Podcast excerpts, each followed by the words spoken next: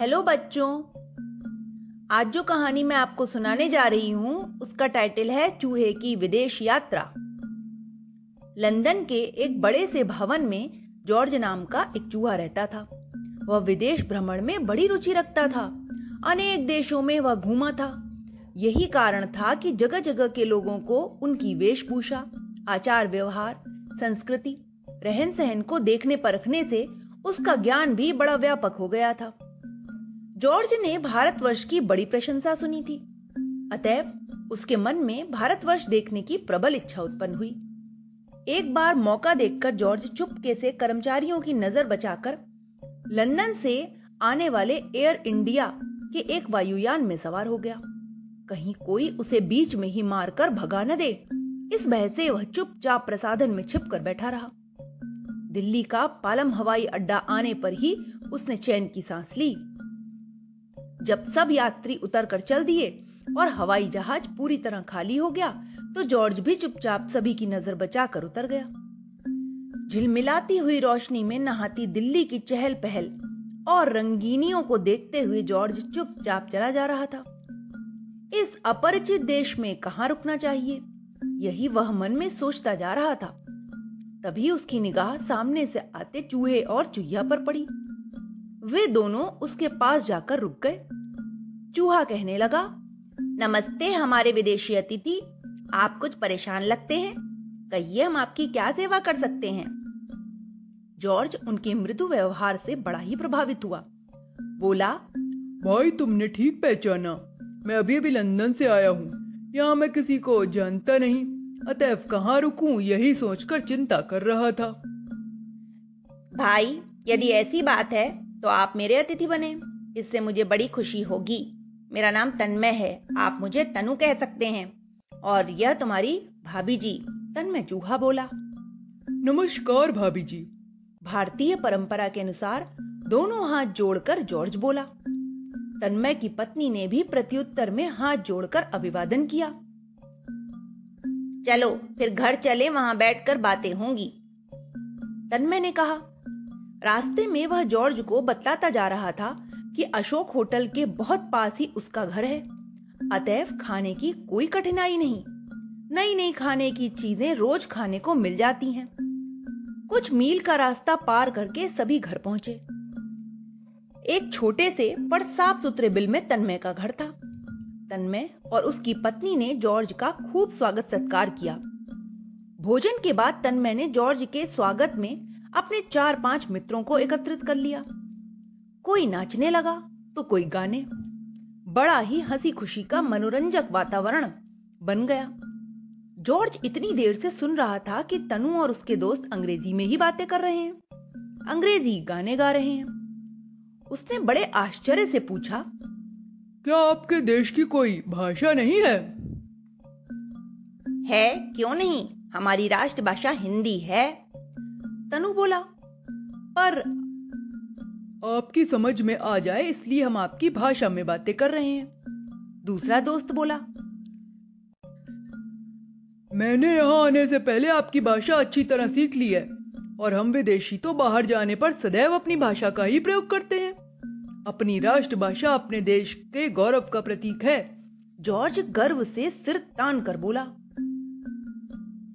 हमारे यहाँ तो अंग्रेज़ी का बहुत ही प्रचार है, विशेष रूप से शिक्षा में, सरकारी कामकाज में। तन्मय बोला, ओह, तभी तुम्हारा देश उतनी प्रगति नहीं कर पा रहा जितनी कि वह कर सकता है। अपनी मातृभाषा, राष्ट्रभाषा को छोड़कर दूसरी भाषा के प्रयोग से भला कहीं अपनी प्रतिभा का भी विकास हो सकता है, जॉर्ज ने कहा। तन्मय और उसके मित्र बड़े ही लज्जित हुए। बात उनकी भी समझ में आ रही थी। उन्होंने प्रतिज्ञा की कि अब वे सदैव मातृभाषा का ही प्रयोग करेंगे। अपने बच्चों में भी विदेशी भाषा के प्रति मोह नहीं जगाएँगे। दूसरे दिन तन्मय ने जॉर्ज को दिल्ली घुमानी शुरू कर दी। लाल किला, कुतुब मीनार, जंतर मंतर, चिड़ियाघर आदि अनेक स्थान दिखाए। जॉर्ज तनु की अतिथि परायणता से भी बड़ा प्रसन्न था। जितनी आत्मीयता और स्नेह उसे भारतवर्ष में मिला था, उतना तो अपने देश में भी नहीं मिला था। वहाँ तो भौतिक सुख सुविधा का ही अंबार था, पर सच्चा प्यार पाने के लिए प्राण तरस उठते थे। पंद्रह दिन तक दिल्ली की खूब सैर करने के बाद जॉर्ज ने अपने मित्र से विदा लेनी चाहिए जिससे वह भारत के अन्य दर्शनीय स्थानों को देख सके। विदा के पूर्व तनु ने एक विशाल प्रीति भोज का आयोजन किया, जिसमें उसके बहुत से मित्र भी थे। जॉर्ज अपने मित्र के स्नेहपूर्ण व्यवहार से बड़ा ही कृतकृत्य था।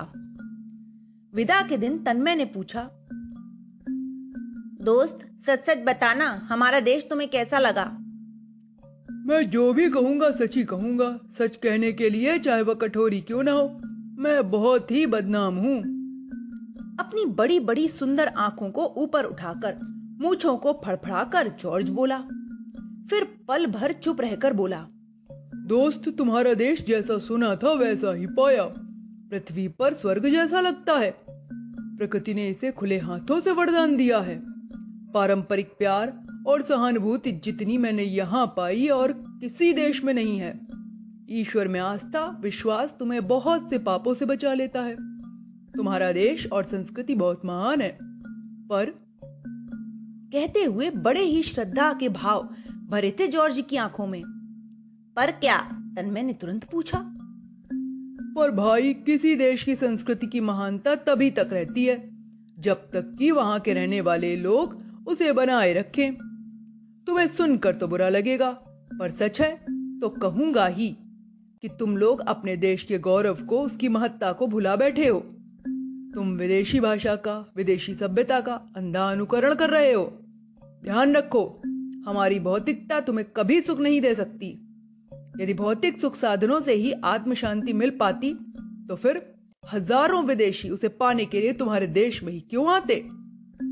यदि तुम अपना ही चाहते हो तो हमारे गुण, हमारे साफ़ सफ़ाई ईमानदारी, शिष्टाचार, नैतिकता आदि अपनाओ।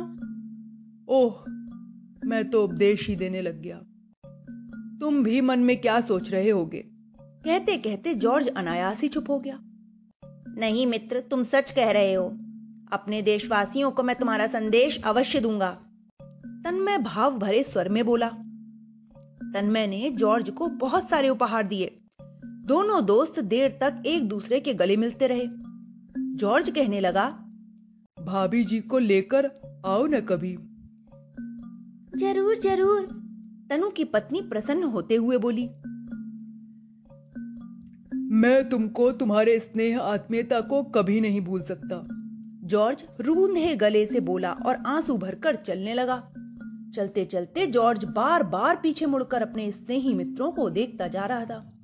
तन्मय और उसकी पत्नी देर तक खड़े, हाथ हिला हिलाकर उसे विदाई दे रहे थे। जॉर्ज जब आँखों से ओझल हो गया तो तनु बोला, चलो वापस चलें।